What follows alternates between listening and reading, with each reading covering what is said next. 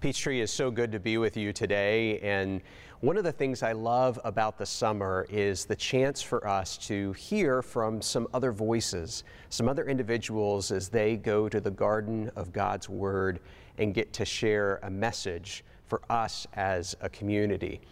This summer, throughout the course of these next four weeks, we are going to have four guest speakers who are going to be in our services together for us to be able to learn and to grow from them. This week, I'm so excited to introduce you to a good friend, a person by the name of Rene Schlaepfer. Schlaepfer and Kannwischer, we decided, sounded like the really worst Swiss German law firm name you could ever conceive of. Rene is a dear friend, a kindred spirit. And one of the things that I really appreciate about Rene, not only is humor, not only is joy, but also the ability that Kelly and I had at a conference one time to sit under Rene's teaching. I can still remember where I was, holding my wife's hand, us taking notes and leaning into the message, and then going for a walk after every message from Rene to go and figure out how to apply it to our lives. And so I am super excited to get to share with you someone that's not just a talented speaker, but someone who has become a colleague in Christ and in the gospel. And so it's my pleasure to introduce you and to welcome this morning. Let's go and hear Rene's message called Praises at Midnight. Hey, Peachtree, my name's Rene. It's so great to be with you this morning. I am coming to you from the church that I get to pastor, Twin Lakes Church, here on the West Coast in Santa Cruz, California. And I am super stoked that my good friend Rich, super stoked, that's how we talk in California, stoked that my good friend Rich Kannwischer invited me to address you guys via live stream. You know, he said, I was nervous at first because we're a Baptist church, and I know you guys are Presbyterians. And he said, Rene, relax. Presbyterians are just like Baptists, only with itty bitty attention spans. So I'm to race through this material today. Somebody told me the other day that she could sum up how 2020 feels with one word disorienting. Can you relate to that? So many changes, so many twists, so many turns, so many derailed plans. Well, today I want to give you hope that God is working right now for His purpose in your life, even though it may feel very disorienting to you right now. In fact, I want to talk about how you can live in disorienting times with total confidence. And I want to start with a true story. A couple of years back, the Wall Street Journal carried the story of a bicycle company with a pretty big problem. When they shipped their bikes to their online customers, they were constantly arriving damaged. And so the staff got together to think, how are we going to solve this? They thought about new shipping materials, new shipping routes, new shipping companies, but all of that would have added too much expense. And then one of the team members had an idea. He says, What if we change the way the delivery people looked at our bikes? He said, Think about this. Our bikes come in a box that looks just like a widescreen television box. And so he said, Why don't we print a picture of a television on the side of the box? And this is actually one of their boxes. Uh, he said, Maybe by only changing that one thing, the delivery people will look at the box and instead of thinking, this is a mountain bike, you can just throw this around, they'll think, oh, this is a TV, we need to handle this with care. Didn't change a thing about the packing material or anything but the label on the box. Guess what happened? Shipping damages fell by 80%. What's the lesson? Often I think I need to change my circumstances to be happy, but the fact is, you can't always get a change in your circumstances, but you can always change how you label them. And that changes everything as you will see in today's story from the Bible. I call it Praises at Midnight from Acts chapter 16. Basic truth I want to start with when things go wrong, my attitude is the only thing that I have complete control over. Would you agree with that? You cannot control this whole virus crisis. You cannot control anything about what's on the news. You can't control other people's anger. You can't control other people's expectations. You can't control most situations, but you always have control over your attitude. And the key to managing my attitude is fixing my perspective, the way I choose to look at things the way I choose to label the box can change my experience utterly of what's been delivered to me, of what is in the box. And I'll show you what I mean from this story because we see here three perspective shifts that will completely change your life. Three label changes that you can put into action the minute this message is over. The two main characters in the story are Paul and Silas, and they encounter one problem after another, and they learn so much about the sovereign grace of God and God's power to further the gospel no matter what. First, they choose a new perspective on closed doors. You ever had a closed door in your life? Maybe you feel like that right now. Maybe you're trying to reopen a business or just kind of get some answers about how to reopen or, or, or what's allowed or what's healthy. Closed doors all over the place these days. Happens to Paul. Acts chapter 16, verse 6. Paul and his companions traveled throughout the region of Phrygia and Galatia, having been kept by the Holy Spirit from preaching the word in the province of Asia. When they came to the border of Mysia, they tried to enter Bithynia, but the Spirit of Jesus would not allow them to. What's this all about? Asia, Bithynia, Mysia, milk of magnesia. Let me show you on a map. They were trying to keep going through the Roman province of Asia Minor. That's modern Turkey. They tried to go east and they're blocked, tried to go north and they're blocked. So, what are they going to do? It doesn't say how these doors were blocked, but the fact is they hit one roadblock after another. So, verse 9 during the night, Paul had a vision of a man of Macedonia, and that's where modern northern Greece is today, standing and begging him, Come over to Macedonia and help us. After Paul had seen the vision, we got ready at once to leave for Macedonia, concluding that God had called us to preach the gospel to them. And they get into a boat, and for the very first time, Christian missionaries sail for the European continent. And of course, that changes history. You know, I heard an old preacher say one time it was because they didn't get to go where they wanted to go that they ended up where they needed to be. Now, is that for you today? Maybe you've been sort of in grief over something that didn't work out for you because of the way 2020 has developed. That overseas summer vacation you didn't get to take because of the virus crisis, slamming the door shut on that. Or maybe the big wedding ceremony you didn't get to have because this virus slammed that door. Or a commencement ceremony you didn't get to have, slam. A job you didn't get, slab. A job you lost, slam. Can you relabel that box and see roadblocks as reroutes. See roadblocks as reroutes. You know, it's so easy to stare at the roadblock and just stop and wish things were different. But you're not stopped. You're just rerouted, like when your map app recalculates your route. You know, I think of a member of our own church who's a real estate agent. Not much real estate happened when this whole shelter in place order first hit us because you couldn't show homes when nobody could leave their home.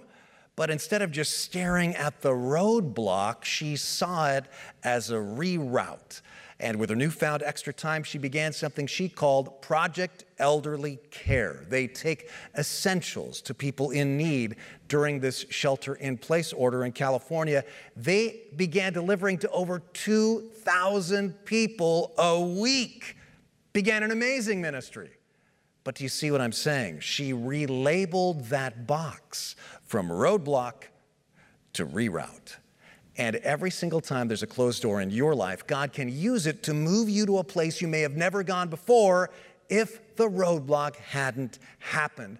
And I guarantee that will happen or has already happened for you in this whole crisis. You will begin something, a new habit, a new direction, a new job, a new ministry that you may have never started if not for this reroute.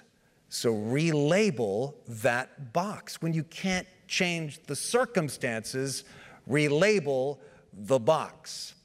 Number two, you can get a new perspective on uncertainty. Uncertainty, very appropriate for these uncertain times, right? Watch this. They go on their new route across the ocean and they go into the first big city Philippi and they look around for a synagogue because that's the way they always started their ministry. Guess what they discover? No synagogue. In fact, not even enough Jewish men in the city for there to be a synagogue, which meant there were less than 10. So confusing. I'm sure they were like, What are we even doing here? Didn't God give us a vision for doing ministry here? What are they going to do? Verse 13. On the Sabbath, they went outside the city gate to the river, where they expected to find a place of prayer. We sat down and began to speak to the women who had gathered there. Watch this. They didn't find Jewish men, they found Gentile women. So they go with it. One of those listening was a woman from the city of Thyatira named Lydia, a dealer in purple cloth, and purple clothes were the most expensive clothes, so this was a wealthy Gentile businesswoman. She was a worshiper of God, and the Lord opened her heart to respond to the message. And she becomes the first person in Europe in the Bible to believe in Jesus as Savior. But do you see, Paul never would have found Lydia if his original plans to start his ministry in a synagogue to Jewish men wouldn't have changed. And this shows me I can relabel frustration as opportunity. Paul was so frustrated in his attempts to reach the Jewish men in the city, so he kept moving and got an opportunity to reach the Gentile women outside the city. Something this tells me is be very careful that you don't mistake changeable tactics with unchanging goals. Let me explain this. Paul's goal never changed spread the gospel, spread the word. Paul's tactics had to change. No Jewish men, let's go to the Gentile women. They're at Peachtree. You've got wonderful, beautiful buildings. You've got lots of amazing ministry that has happened over the years in those buildings. What if, just speaking theoretically now, your ability to meet there in the way that you used to meet there was delayed for another year? Is your goal as a church thwarted? Not one bit. Because your goal is not to use buildings, that's a tactic. Your goal is to be building into lives. That goal will never change for Peachtree. Your tactics have had to change and will continue to have to change. But did you know that right now you are ministering to more people than ever before in the history of your church? You've seen the viewership of these virtual church services grow into the several thousands in several states and even other countries. My point your tactics had to change. Your goal, not at all. Now think of your life. A lot of uncertainty right now. God's goal for your life as certain as ever for you to grow in Christ like character and to touch other people with Christ's love.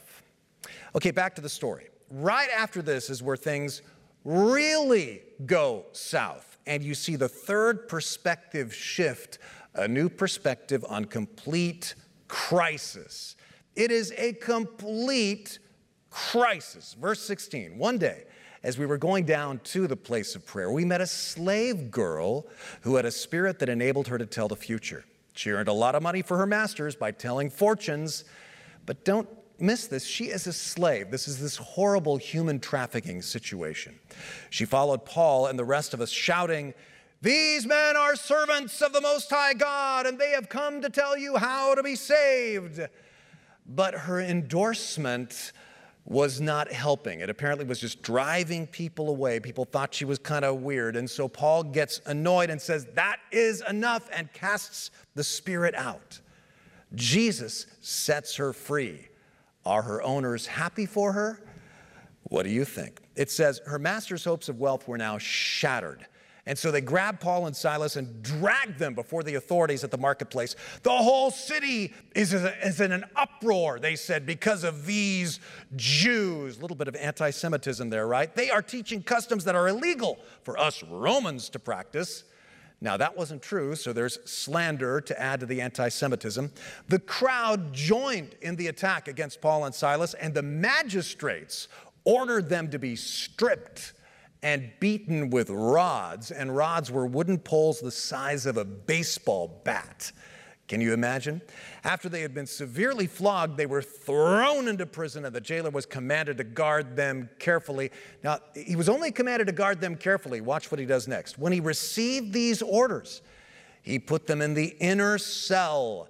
And the inner cell of a prison in those days was where the drain was for the prison, lower than the rest of the cells, so all the human waste would just kind of run down a hill to this inner place and he fastened their feet in the stocks, which were really painful instruments of torture. So, you're Paul and Silas.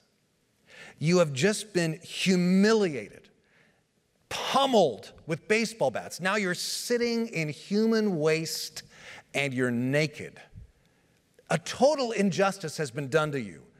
What are you going to do now? Here's one of the most remarkable verses in the Bible, truly the most remarkable verse of this entire story. Verse 25, about midnight. And I don't know about you, but for me at midnight is when all my problems seem about 10 times worse. About midnight, that is when I wake up and everything is magnified. About midnight, all I see is problems, right?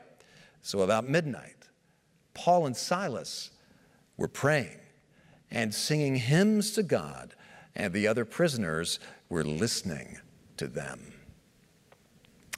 Question What does singing praises at midnight in prison do for your perspective? How does it help you relabel what you're going through? Well, let me explain it this way. I want to show you something. These are zoomed in pictures of everyday objects, and I want you to try to guess what these are. What do you think this is? It's a banana slice. Or what about this? It's the vinyl groove of a record. Remember records? This one's cool. What do you think this is? Look at it carefully. This is Velcro. You see the hooks and the catches? And finally, what do you think this is?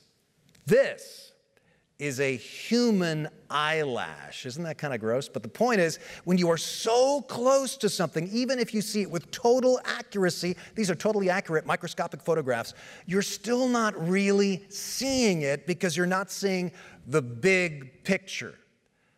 And when I choose to worship from my inner jail cell at midnight, when things seem the worst, what happens is it zooms out my perspective. Now I'm not looking at my problems under an electron microscope anymore. This is why the single most effective perspective adjuster on earth is worship. Worship of God gives you the big picture view. It zooms you out. When one crisis after another hits, you do feel disoriented, but worship orients you again to the power of God and the goodness of God and the sovereignty of God and the love of God. This right now in our nation, this is a perfect time to learn to sing praises at midnight in prison. Now, praising does not mean pretending. You know, Paul and Silas were not denying their reality, like, what prison? We're all happy. No, they were still hurting. Can you imagine how much they must have been hurting? But they were just remembering God still loves me even here, even now. All right, let's wrap this up because next the pace really picks up. I take more time, frankly, in my church, but you are Presbyterian, so Rich told me make it quick. So, earthquake shakes the prison doors open. Jailer wakes up, becomes suicidal. Paul speaks up, don't kill yourself. Jailer runs in, falls trembling, and says, Sirs, Remember how he treated them? Now it's, Sirs, what must I do to be saved? And they told him, Believe on the Lord Jesus Christ, believe on his name, and you will be saved. And he does. And look at his instant change of heart. He washes their wounds. He takes them to his house, introduces them to the wife and the kids, and they sit there and they listen to Paul and Silas. And in the morning, they all get baptized together. And none of that would have happened if Paul and Silas would have just given up and ground, you know, their teeth in frustration when everything started to go wrong. In fact, if you think of this story, nothing goes right for Paul and Silas, technically. They are thwarted at every turn. Even though they only want to do what's right, even though they're only praying for God's will, even though they feel like God is leading them, nothing they do goes smoothly. Nothing they do turns out the way they thought it would. In fact, if everything had gone according to plan, they never would have even met the slave girl or Lydia or the jailer or his family. They'd still be over in Milk of Magnesia or Bithynia or whatever it was, someplace. What Paul's beginning to learn is this, and here's the relabel on the box containing crisis. Our plan Z is often God's plan A. We can get so upset when we are surprised, when our plans are upset or our expectations are upset, but sometimes we need an upset for an upturn. Think back on this story. What we see is that God always is working behind the scenes, even though things seemed to be, and in fact were in some ways going wrong, but He was working it out for His will. Now, I'm not saying that God caused all these things to go wrong, that God caused the riot and caused the people to beat up Paul and Silas. I'm not saying that God makes every bad thing happen to you. But I am saying that he can rewrite the worst of times into something that ultimately glorifies him and makes his name known. I'll tell you a story of how I saw this in living color a few years ago when I was pastoring a church up at Lake Tahoe. That's a place in California you may be familiar with that has a lot of big gambling casinos. It's kind of like Las Vegas in the mountains. Well, our church was packed out, it was growing fast. And around October, I started to think at this rate, what are we going to do for Easter? Plan A, of course, was to have Easter at our church, but we couldn't all fit. So I had a great plan B. I wrote the Forest Service and reserved the beautiful new Forest Amphitheater. And then I get a letter from the Forest Service we don't rent to religious groups. The only large enough meeting space left in town was one of the big casinos that had just remodeled Harvey's. And so, on a whim, I wrote them a letter. To whom it may concern, can we have church in your casino on Easter? Didn't hear back. I thought, well, it was a crazy idea. Anyway, scratch plan C. Couple months later, this guy walks up after church to talk to me, and he looks all kind of New York or Philadelphia Italian silk suited, gold chain wearing, Rolex on her wrist, black hair, slick back, fingernails manicured. You get the picture. And he comes up to me and he says, and he sounded just like this Hey, preach. My name's Pasquale Penna. I uh, accepted Jesus a few weeks back over here and changed my life. You know what I'm talking about? I said, Yeah, I do know what you're talking about. I think that is awesome. And he goes, Hey, I got your letter. I said, Letter? He says, Yeah, to Harvey's Casino Convention Center. I'm the uh, director of said facility. Says it just like that. And I said, Oh, that letter, well, it's a nutty idea. I don't expect, he says, Don't worry about. We'll fix you up just fine. And I said, Well, I don't know if we could afford the rates. He said, Don't worry about them. And I said, Well, actually, I, I don't yet have board approval. And he goes, I said, Don't worry about them. And I'm thinking, Great, I'm now doing church with the Sopranos, and I cannot get out of it. So I have to break this to my church. Now, this was an extremely conservative, fundamentalist Baptist church. I stand up in church, and I have to say this to these wonderful people. I say, so, um, change of plan, tiny little change of plan for this Easter. Uh, we are going to, uh, well, close our church and all go to a casino together for Easter. Let's close in a word of prayer. Hymn books are flying. I get angry emails and letters, but we proceeded mainly because I was afraid Pasquale would send over the big man to break my legs if I didn't. Now, Harvey's Casino slogan that year on all their ads was the parties at Harvey's. And so we put up signs all over town Jesus is risen, the party's at Harvey's. Easter morning, I'm sitting in Harvey's Casino with my new mafia friend, Pasquale, and nobody else is there. And I'm thinking, Earth to Rene, this is the dumbest idea ever. Our, our church people aren't going to come to a casino, and casino people don't want to come to church. And suddenly, people begin to trickle in. And I mean, I'm hearing accents from all over the world. People staying at the hotels who heard about this crazy idea. Soon 300 people are there, and then five, and then 700, then eight, nine, 1,000, 1,100, 1,200 people. We ended up having the largest church gathering in the history of Lake Tahoe, and it was in a casino. But it gets better because little did I know that Harvey's had employed about a six and a half foot tall juggler to suit up in full costume as the Easter bunny, big Easter bunny head with the eyes and the ears. You know, you couldn't see the human being inside like a Mickey Mouse costume at Disneyland or something. Well, he hears about the service and he asks his boss if he could take his half hour break to attend church for a half an hour. And his boss tells him, Yeah, but you don't have time to take off your suit. And he says, Fine, I'll just take off the head. And his boss says, I don't want to see little, have little kids see the Easter bunny with his head in his lap. And he says, Fine, I'll just leave the whole costume on, but I'm taking my break and going to church. And so, just as I'm getting up ready to preach, I look back and I see the Easter bunny tiptoeing into the back door in full costume and taking a seat in the back row. And I'm rubbing my eyes like, what is happening? Well, I do the wrap up. And I invite people to come forward and pray with me after the closing song. And I look up down the middle aisle, the Easter bunny is coming forward.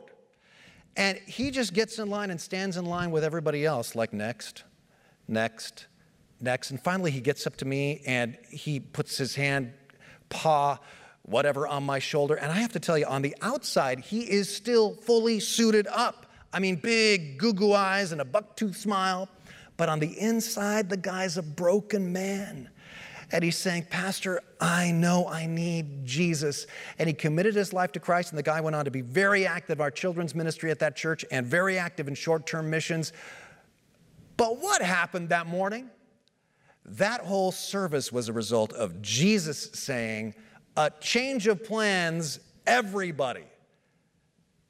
You're not having services here or there or there. I'm going to close this door, close that door, close that door. Not your plan A, not your plan B, not your plan C. My plan Z was God's plan A.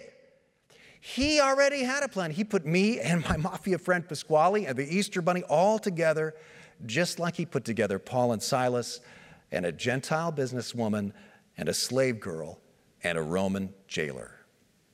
And God is at work right now behind the scenes in your life, even though it looks completely disorienting. Slap that label on the box. You know, to me, it's kind of like those dot to dot pictures that you used to do as a kid. You remember dot to dots? You'd connect the number dots and they'd make a picture. Well, we can get so tense when we can't make the dots into a picture, and it all seems like a mess. But God sees dots we don't see. God sees dots way off the page. And it's his job to connect them all in a giant picture that one day will make perfect, beautiful sense. And it will be a masterpiece. Believe that, and even you can sing praises at midnight. Now, I want to close by saying what helped those three people in this story 2,000 years ago can help you today. Do you remember what Paul told the Philippian jailer when he was ready to commit suicide? Believe on the name of the Lord Jesus Christ, and you will be saved. Now, that doesn't just mean you will be forgiven of sins and go to heaven when you die, although I believe that. It also means right now you will be saved from a life of hopelessness. Right now, you can sense how much God loves you. Right now, you can get part of that big picture perspective. And so, I want to give you a chance to do that right now, the way that Philippian jailer did 2,000 years ago. You can join him right now. Let's pray together. Would you close your eyes with me? With our heads bowed, if you want to affirm, maybe for the very first time, or maybe as a recommitment, I believe on the Lord Jesus Christ, simply pray right now Lord, I believe, I believe.